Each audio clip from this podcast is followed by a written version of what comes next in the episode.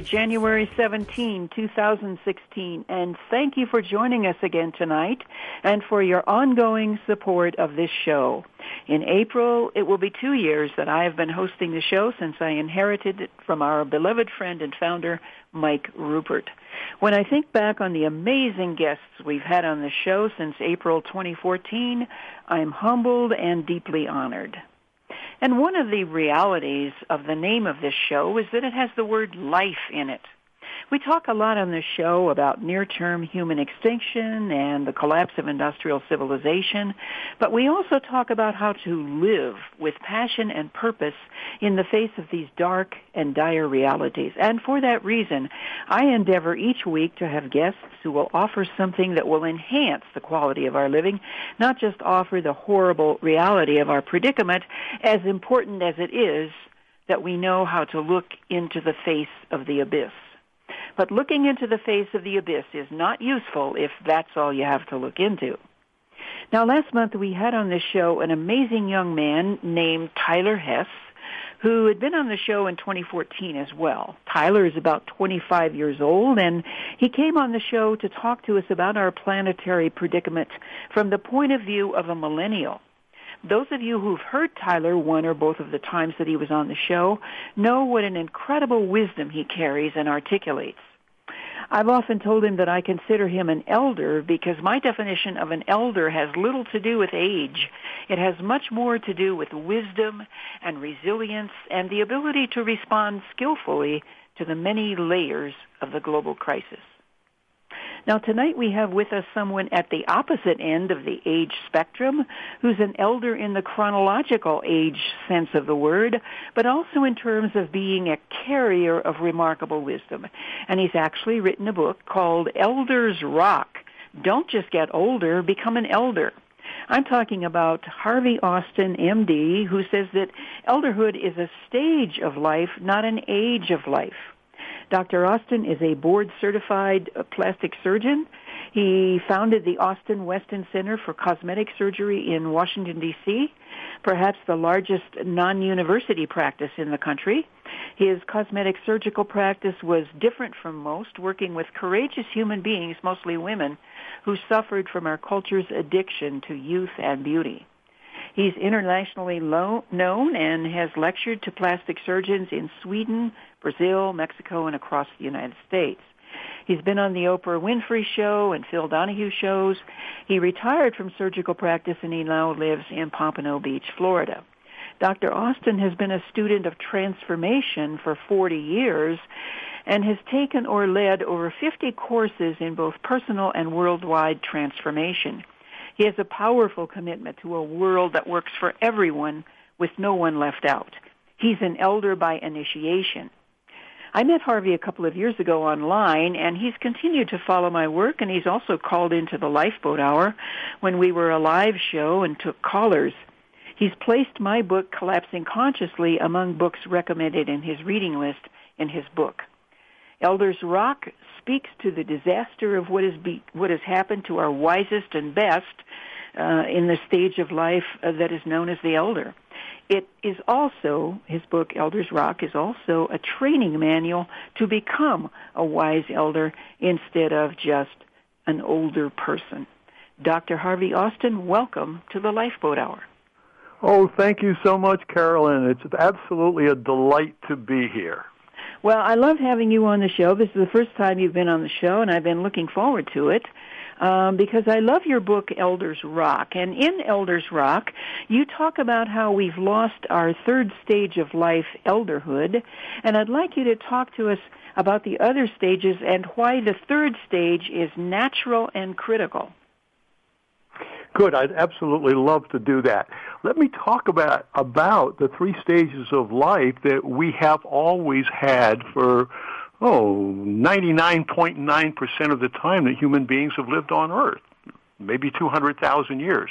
During that period of time, it was simply automatic from childhood to adulthood to elderhood with its wisdom and its ability to see the long view. But for about uh, the last 200 years, that's changed completely. We've really lost the stage of elder. And really, that's unfortunate. Uh, we know that childhood, well, actually, let's actually talk about youth, adult, and elder. That makes uh, better sense. Uh, but youth is really divided into two parts. Childhood, where one uh, simply uh, lives in the joy of expressing oneself and discovering everything there is to discover.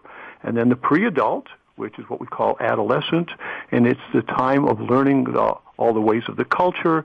It's a time of sexual exploration. It's a time of looking for what it is that you really want to do in life. It's a time of finding that which you love and get yourself taught.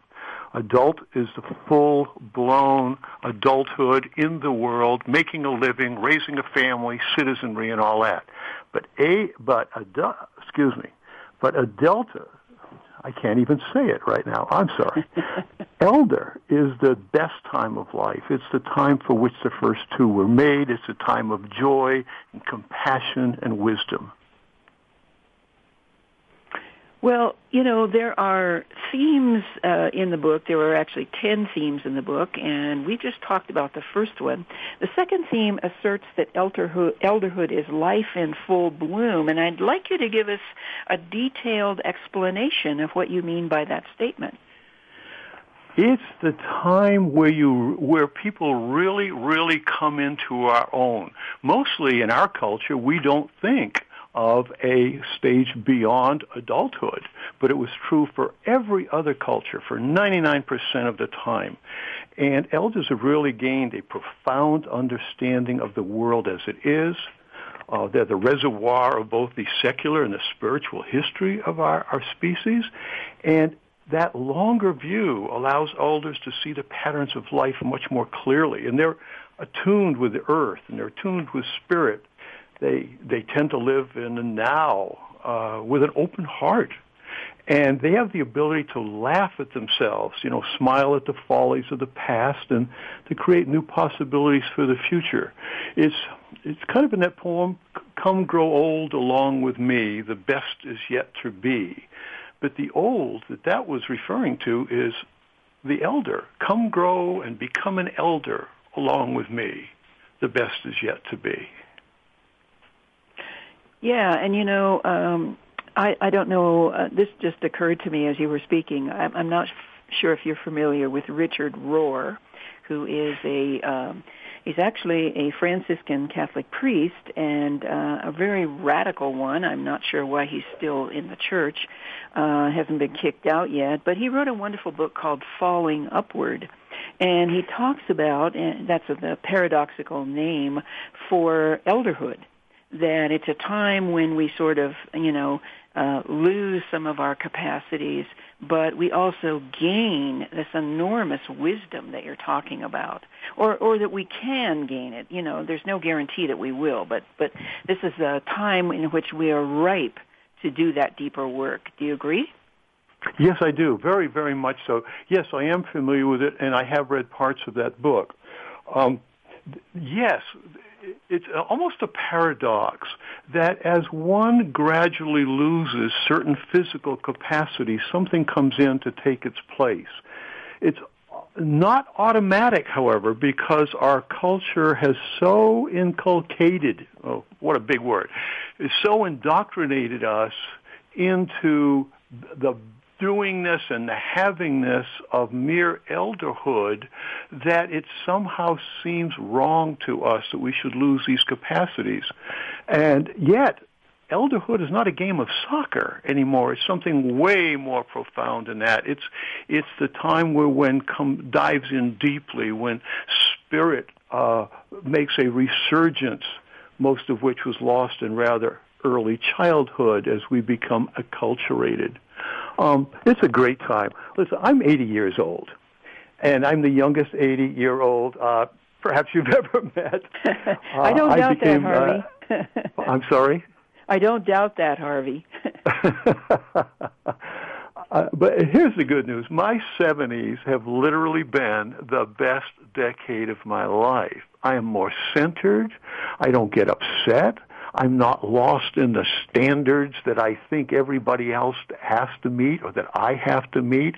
It's like I've become my own person and at the same time I've become more like everybody else than I ever was. But I don't mean on the outside, I mean deeply on the inside.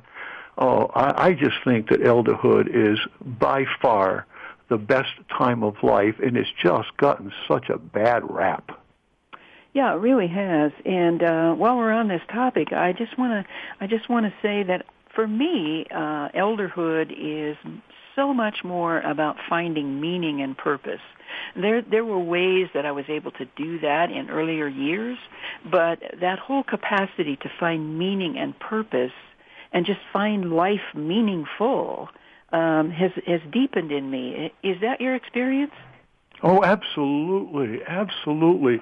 Uh, it, I find myself driving down the street and and looking at the trees in a different way and admiring the traffic, the way people uh, weave in and out, and looking at the different clothes that people wear, almost with a sense of awe, like, "Wow, how about that?"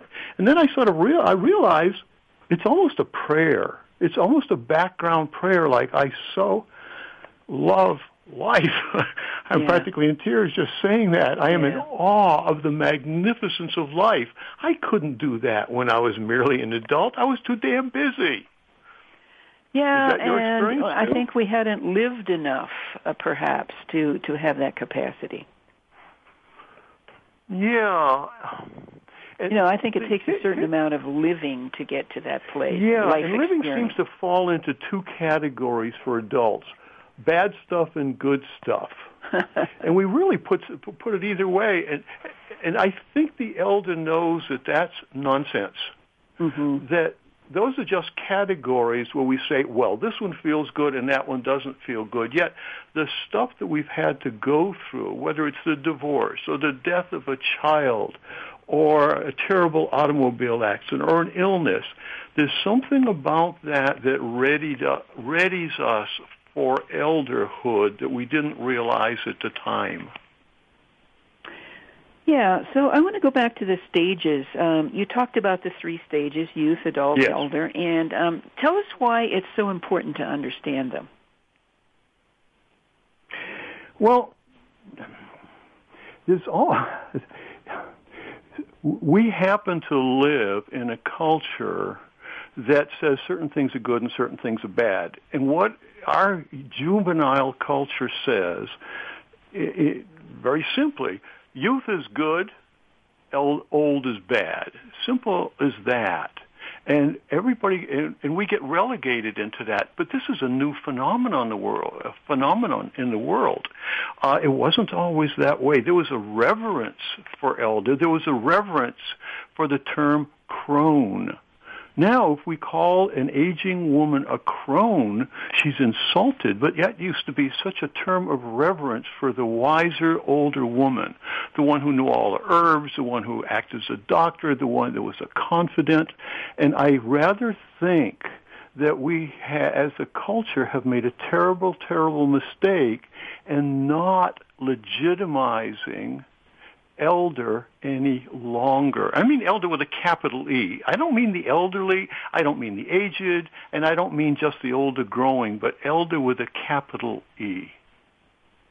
Yeah, I know exactly what you mean. And uh, you say that we began to lose our elder stage about 5,000 years ago with the formation of towns and cities. And you say that this loss intensified 200 years ago with the yes. discovery of the colossal energy from fossil fuels.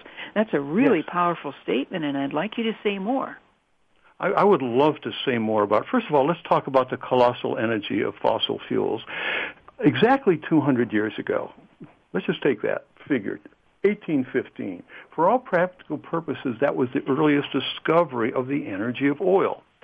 Now, a barrel of oil, which right at the moment sells for about $20, but let's talk about it as though it sold for $50. How, there's so much energy in that that a person weighing as much as a barrel of oil which is about 320 pounds, so that's a pretty big worker, in order to have his muscles be the equivalent of the energy in that barrel of oil, he would have to work 40 hours a week, 8 hours a day for 11 years for a barrel of oil that costs less than $100. Now, if you gave him a wage of $22 an hour, over that period of time, he would have earned $500,000, which is not a bad return on a $50 barrel of oil. It's 10,000 to 1.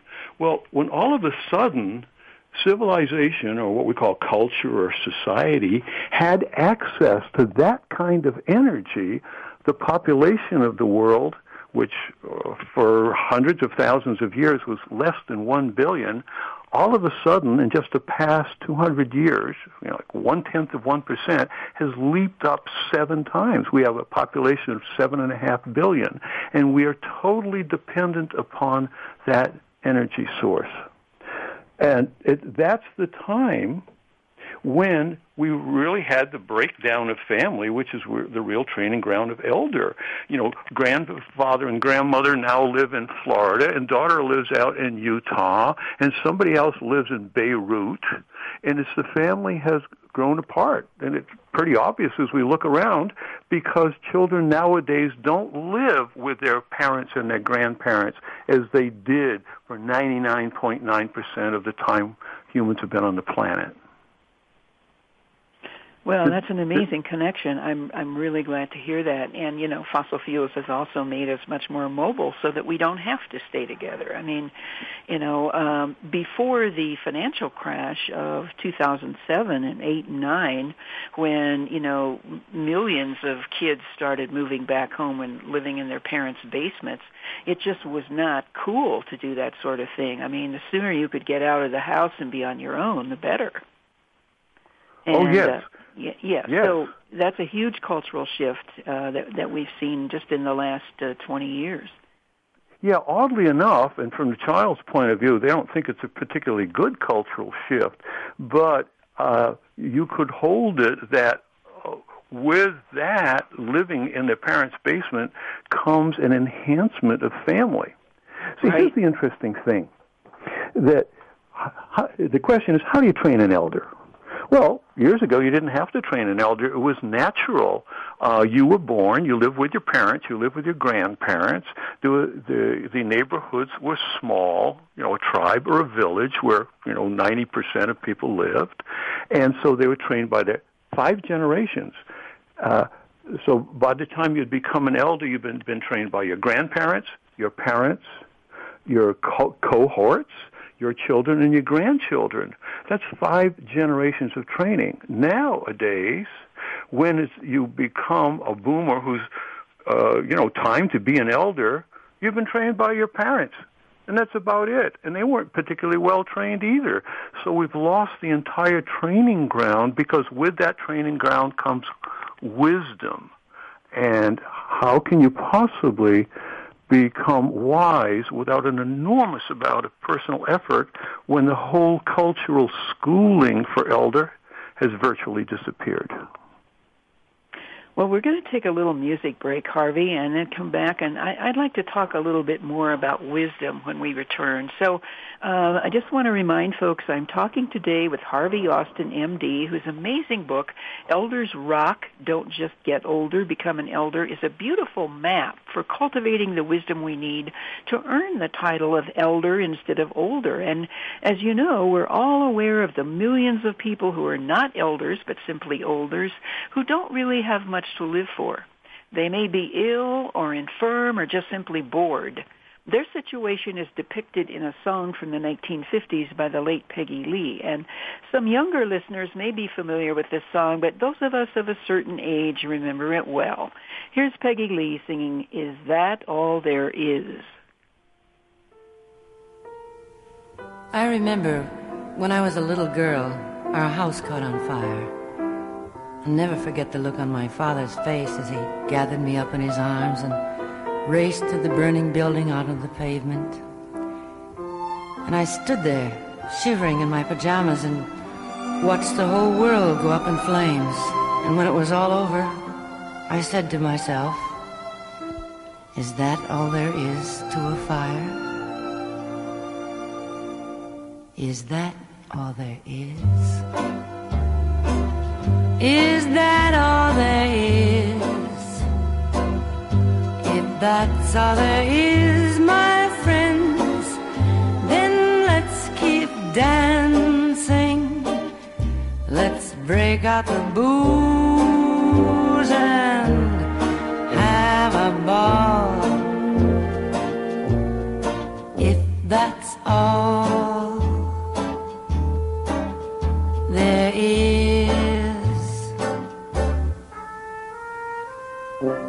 Was 12 years old, my daddy took me to the circus, the greatest show on earth. There were clowns and elephants and dancing bears, and a beautiful lady in pink tights flew high above our heads. And as I sat there watching, I had the feeling that something was missing. I don't know what, but when it was all over, I said to myself, Is that all there is to the circus? Is that all there is? Is that all there is? If that's all there is, my friends, then let's keep dancing. Let's break out the booze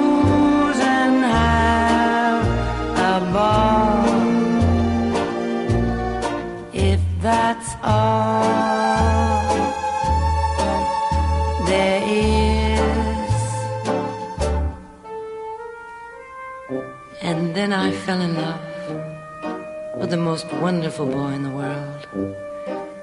We'd take long walks down by the river, or just sit for hours gazing into each other's eyes. We were so very much in love.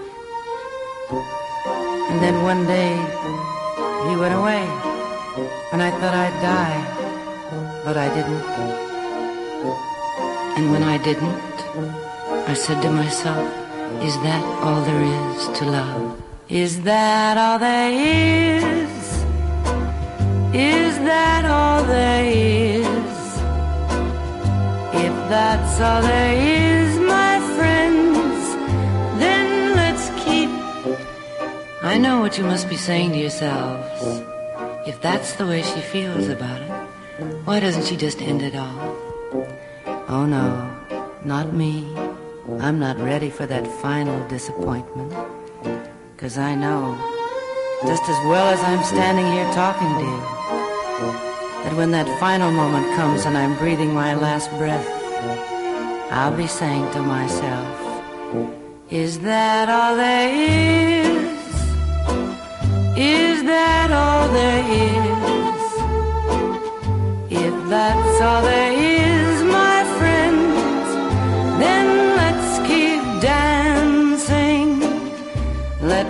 Break out the booze and have a ball. If that's all there is.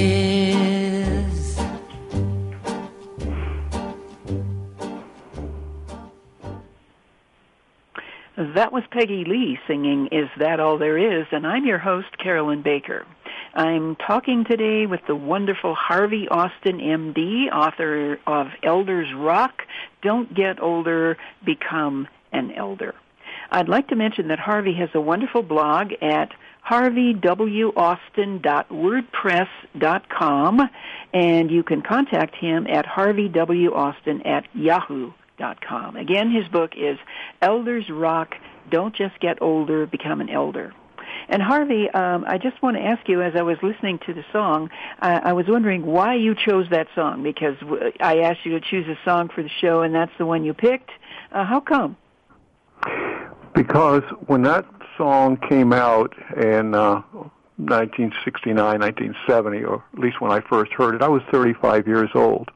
And I was going through a really massive crisis in my life even though I was totally successful in the outside, I was a surgeon, I was active in medical politics, I was I was just doing a hell of a job. There was something terribly, terribly wrong, and I had this big lump in my chest.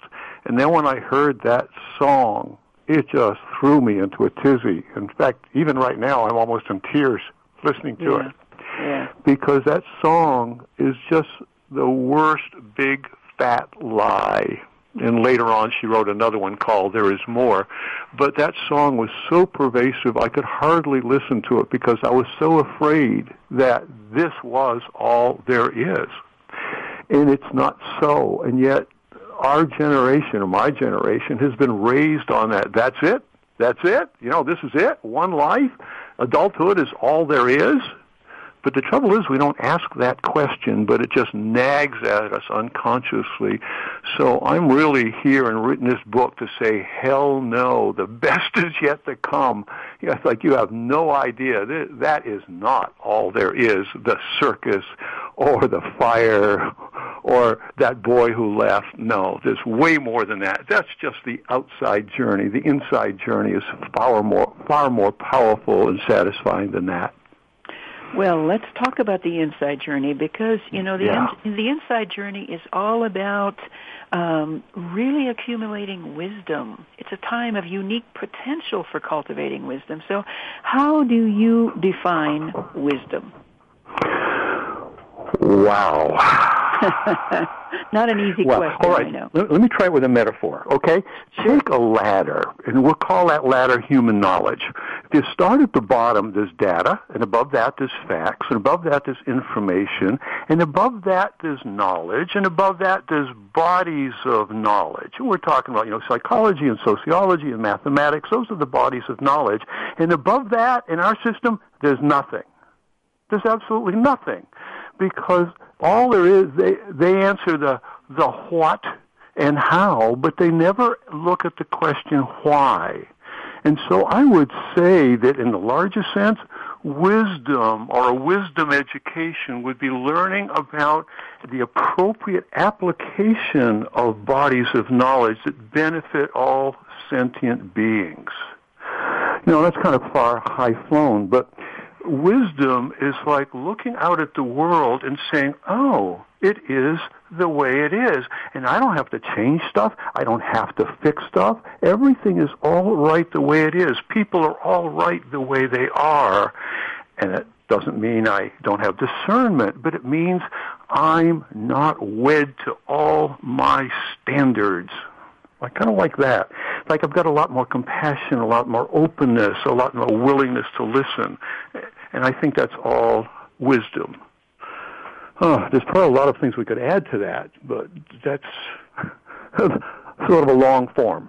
How's that? Well, that's good. I, I like that. And, uh, you know, I, I like to think of wisdom as kind of a, a mix, a blend, uh, a marriage of love and knowledge, you know, because the love and compassion have to be there.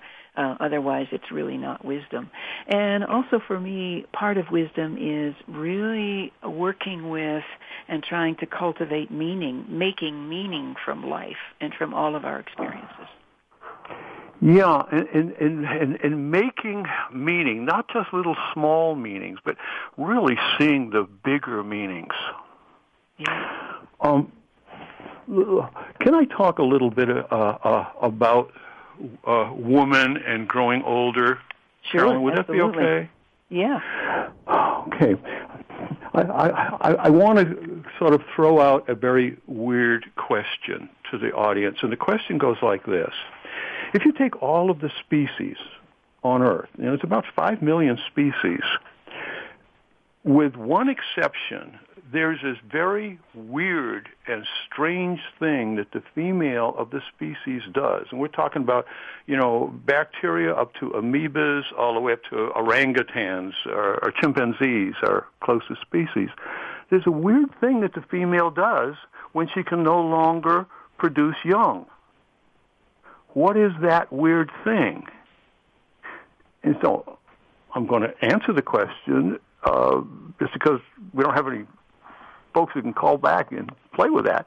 But the answer is she dies. She dies. It's almost instantly. When you can't produce young, the female dies in all species except one, and that's the human species.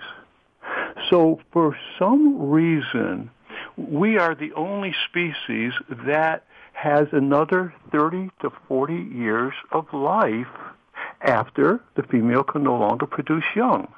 And that makes us so incredibly unique. I think that makes the human species more unique than our famous opposable thumb or our brilliant neocortex. And, you know, part of that 30 or 40 years is to be something uh, called a grandmother. Now, where humans are also the only species where we have two generations to actually nurture the young. And of course, our young need nurturing a whole lot more than a giraffe, for instance, you know, who get, stands up the minute uh, she or he comes out the chute. They get up and they wobble away. Ours don't do that at all. But I think it's for something far, far more than that. And I think the patriarchy actually arose out of the fear of the incredible power of the older woman. And I think that's a resource that our society, our, our immature you or me kind of thinking has ignored completely. We have blown it in terms of the wisdom of the older female. And that's what I wanted to say about that right now. Well, thank you so much for that because um, you know I, I'm I, I'm proud to call myself a crone, and Yes. uh, I I love to hang out with crones. And um, you know, I I think the crone wisdom has totally, as you say, it's really been eclipsed in this culture. Uh, but in some ways, it's coming back, and we need these voices of older women and older men, uh, you know, to lead the way. And I'm I'm just so pleased with folks like yourself who are are writing books about elderhood. You know, elderhood in indigenous, in indigenous cultures, uh, it's it's a it, it comes about as a result of an initiatory rite of passage process. You know, it, it, and it starts really almost from birth, when in many cultures the elders of the tribe listen to the belly of the woman who's pregnant because they know that the child is coming in with gifts, gifts for the community. And so they want to know what those gifts are. And so they listen and they tend to the well-being of this mother. And then when the child is born, it's all about bringing out those gifts. And then the child at puberty has this initiation ceremony in which all of the elders participate. The older women with the girls, the older men with the boys. The kid is taken out into the wilderness and has to endure some sort of ordeal. Sometimes it's life-threatening. Sometimes the young person doesn't survive. But if they do survive, then they come back to the community. There's a celebration. And then the young person realizes that he or she is heading to one place, and that is to become an elder. And so he or she is an elder in training throughout midlife, and then they take that place of reverence, as you said. I just love that word, reverence for the older person who's been trained to be an elder almost from birth. Oh, I'm in ab- absolute agreement with you.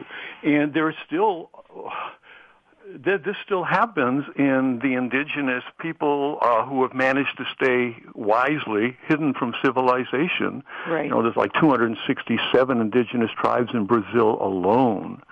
But the, the, the, the oh God, the initiation that I'm particularly interested in is the one at the end of that adult phase, in which one can be initiated into becoming an elder. And there are still some female elder ceremonies, but they're fairly rare. Um, the I think primarily that in order to transform, and I mean the word transform literally, from an adult to an elder, one has to take a stand. And the best way to do that is to stand in front of a mirror and say, I am an elder. And then watch the one in the mirror say, yeah, give me a break. And you keep on saying it until the one in the mirror says, yes, I am an elder. And at that point, you're open and you're open enough to ask the question, what does it mean for me to be an elder? What kind of training? Where can I go to elder school? Well, there aren't many elder schools, but the second half of, of my book is, in a certain sense, a kind of Bible on how to become an elder. Today I Googled Bibles, and there are at least 38 different kinds of Bibles about everything from uh, automo- the Bibles of automobiles to the Bibles of skiing and, and sort of thing. Well, this, this book is sort of a, uh, that I've written, Elders Rock, is uh, uh, literally a Bible on how to train yourself for an, to become an elder in the face of the total loss of the training school of elder that used to be called family. And what an incredible contribution that is to us, Harvey. I, I'm so grateful to you for writing this book. And I, I want to throw something in here while we're on the topic. Um, as a Jungian-oriented writer and former psychotherapist, um, I'm a student of mythology and metaphor. One of my mentors over the years has been Michael Meade, who's a mythologist and storyteller living in the Seattle area. I highly recommend his website, mosaicvoices.org. Michael looks at the world from a mythological perspective, and he has a very poetic perspective on elderhood and youth in this culture, which makes total sense to me. He says, and I want to remind people that this is a metaphoric perspective, not literal. Michael states that in a culture where people do not pay attention to the youth in the ways they need, the youth become unable to pay attention. Has anyone ever heard of attention deficit disorder? He also says that in a culture where people forget about the older population, the older population begins to forget who they are. Has anyone ever heard of dementia or Alzheimer's? And for me, this is a very poetic, but also a, a really astute, metaphorical, symbolic assessment of how our culture views olders and youngers, and certainly pertains to the swollen adulthood that we see around us. Harvey, do you have any comments on that that you'd like to make? Oh, yeah. I, I certainly do. I, I would say that he's absolutely right on that but I would even call it something more than a metaphor. I would call it an accurate assessment of the reality of the situation. Uh, just as we're seeing um, you know, what is true for an individual is also true for a culture because the individual is the microcosm of the culture. And when you start to see the kind of illnesses that we're seeing, uh, the, the, the despair, uh, the Alzheimer's that you spoke about, the early dementia, the deep resignation, uh, it's true of the culture as well. You know, Sam Harris, who founded the largest uh, grassroots lobbying organization uh, in the country called Results, and he's also head of the uh, global uh, summit for oh doggone um, organizations of women who who get small loans and produce great results. Sam says this that we, at least in the United States, are suffering from clinical depression. Now that's ordinarily uh, a diagnosis is just applied to an individual, but it may well be appropriate to apply to a culture that's lost its way and doesn't know who it is anymore. A culture that is so far down the road of you or me where I win and you have to lose that we may not be able to get back to a culture of you and me, which is the normal state of the world, both with people and in nature. Yeah, and as you were talking, um, I was thinking about grief because um, I do a lot of grief work and grief workshops, and um, yeah. there's so much grief in the older years of so many people who are kind of living from that "is that all there is" perspective. Um, what do, what do you what do you say or what do you feel? What do you know about grief in the older years? What what's been your experience with that? Well, I'm going to quote uh, Dr. William H. Thomas, who's a, a geriatrician in his 50s, who's actually out to revolutionize uh, nursing homes, in which he said uh, there are three scourges of the aged, and by the aged I mean those who can't take care of themselves, either physically or emotionally. He says there are boredom, uselessness, and despair. And I think we're seeing that in in so many older adults, whether or not they make it all the way. You know, um, uh, well, what's his name? Uh, Walden Pond. Uh, Thoreau said most people, well, actually said most men, but he meant most people, live lives of quiet desperation and die with their song still in them. You know, and if I was writing a song of the times, just like Peggy Lee wrote that song for her times, I would write one that had those words in it. And of course, the question is, what do you do about that? And can we do anything about that in time? Right.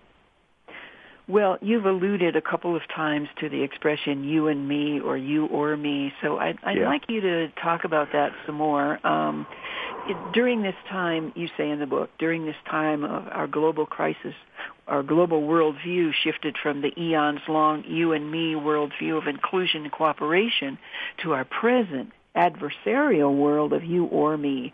This global shift of worldview is both an evolutionary backstep and a threat to the existence of mankind or humankind. Yeah. Would you talk about that, yeah. please? Oh boy, that's a that's a pretty bold statement, and and yes, I, I made it uh, because that's part of my analysis of the whole thing. Even Darwin said the same thing. Uh, he, you know, we think of Darwin as uh, survival of the fittest. Well, that's what he said when he was a young man, when he wasn't really astute. But when he got to be an older man and really looked at the facts differently about nature, all he saw was cooperation and alignment. And and it, and it looks to me, it looks to me like we have truly an adolescent culture, that we live in the world of you or me, because that's what adolescents do. They test the boundaries. Am I better than you? Or are you better than me? And it's a, and there's a, it's competition and adversarial, but as a culture becomes more mature and has more ability to include others and has an appreciation to, for diversity, we're now talking about a culture of you and me, where I don't win if you don't win, that we are brother and sister that we are the one, we are the same. We're all an aspect of nature differing a little bit, but not really. Down inside, we're all the same. We all want the same thing, you know, love and compassion, and uh, we want all of our children to be raised in a world where no one and nothing is left out. And that's the hallmark, in my mind, of the culture that we all want. It's a world that will be like that someday. But big question is how can we get from a world of you or me with its competition and its assumption of separation and assumption of shortages without getting a big whack upside the head? Well, I think we are getting a big whack upside the head even as we speak with what, you know, the many, many things that are happening in the world and in our culture that are taking us toward the edge of the abyss. Yes. Um, now, you you've just described something that uh, ma- raises the next question that I have for you. Uh, in Elders Rock, you say the attributes of elder live in the realm of beingness. They are distinct yes. from from and transcend the doingness traits of the adult. What do you mean by beingness? Oh, it's that stuff that really makes life truly worthwhile. It's uh, well, first of all, the beingness, there's a core attribute to be wise, compassionate, listens carefully. And let me just throw out a whole bunch of other wor- words that would characterize elder and characterize beingness. Joyous, open, kind, generous, playful, forgiving, living in the now, vulnerable, total integrity, fully self-expressed. In other words, being able to be fully open and out there and able to share who you are, what you're up to, and what you truly deeply believe about goodness and spirit without being thought a damn fool. And the willingness to, to just keep putting it putting it on out there. And finding yourself just in love with yourself, in love with others, in love with life. Those are what I mean, the, the characteristics of, of beingness. Well, thank you for that answer. And um, uh, you know, I'm noticing we're getting down toward the end of the the program, but um, yes. you know, in the last half of Elders Rock, the, that last half is about the training we need to become wise elders. And you say yes. elder training best occurs in groups and consists of powerful conversations and exercises to emphasize elder attributes, creativity, vulnerability, integrity, responsibility, and communication. Tell us more about elder training and what that might look like. Yeah, well, let me first of all start by saying there isn't any. okay. Our education, our educational system is all about learning stuff about what you don't know, bringing it to that little slice of life called what you do know. We right. don't have a significant elder training in the world.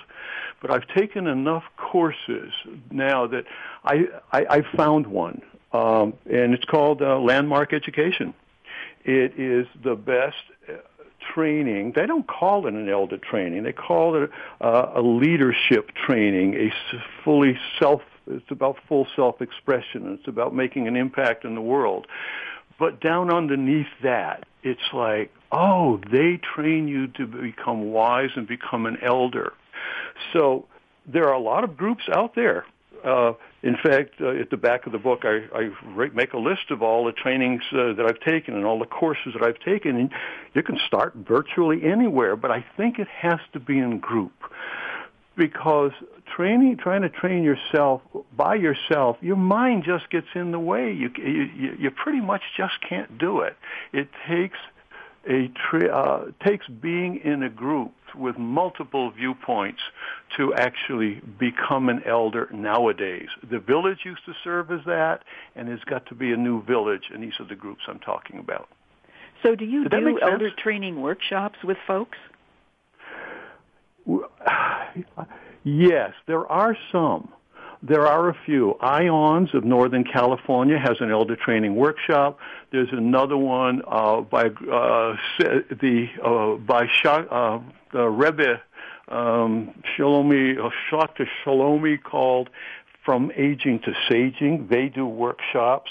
Uh, I'm looking at the possibility of doing that. Uh, uh, my partner and myself, uh, Dr. Arlene Bump, uh, may well be putting these workshops together. There is nothing on paper at the present, although in our particular Center for Spiritual Living, we do have an elders group of about oh a dozen to a dozen and a half that meets every month. But you have to look around and find them. Well, I certainly applaud you uh, in doing this, and I really hope you do because I think we need workshops all over the country for elders and situations where elders and younger people can come together. You know, there are a lot of projects now going on in different parts of the world where, you know, there's daycare right right in the same building uh, as the nursing home you know yes. and where the young people get to interact with the olders and vice versa. And i think this is the best thing since sliced bread. I am just wildly enthusiastic about it. I remember uh, Elisabeth Kübler-Ross saying there's nobody better for for children than elders. They have a common enemy namely the parents. right, right.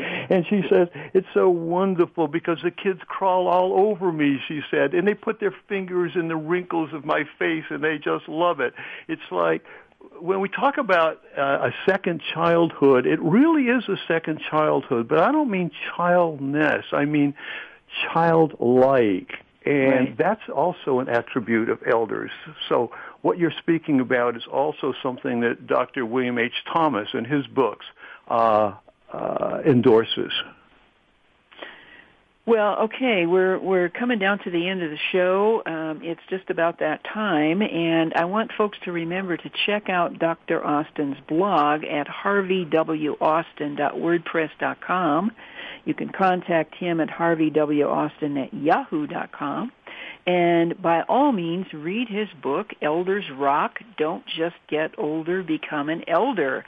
Do you have any uh, uh, other projects uh, coming down the road here in, in the near future, Harvey? No, the re- the way I am actually um, plan- marketing the book now, I am sending this book out to everybody who has ever even used the word elder as a gift copy, particularly to people who influences that. But the last word that I want, really want to leave with people is elder is not an age of life, it's a stage of life, and it deserves its capitalization of the beginning letter E. Absolutely. I couldn't agree more.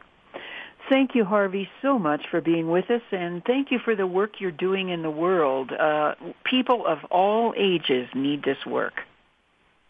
Yes, yes. It would be wonderful if it started in pre-kindergarten. Absolutely, I agree. A world that works for everyone with no one left out. Carolyn, thank you for the work that you're you're doing in the world. You are an inspiration to me and my favorite writer. Well, thank you so much. And folks listening, we're going to be back again with you next week with Paul Levy, author of Dispelling Wetiko. And Paul is going to talk about his new book, Awakened by Darkness. I'm very sure you're not going to want to miss the show, so we look forward to having you with us again next week. Take care. We'll see you next week. Bye bye.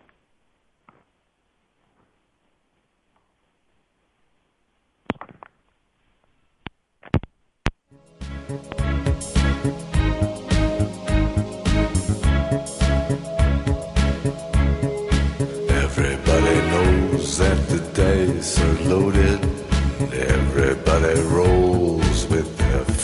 Fingers crossed. Everybody knows the war is over. Everybody knows the good guys lost. Everybody knows the fight was fixed. The poor stay poor, the rich get rich. That's how it goes.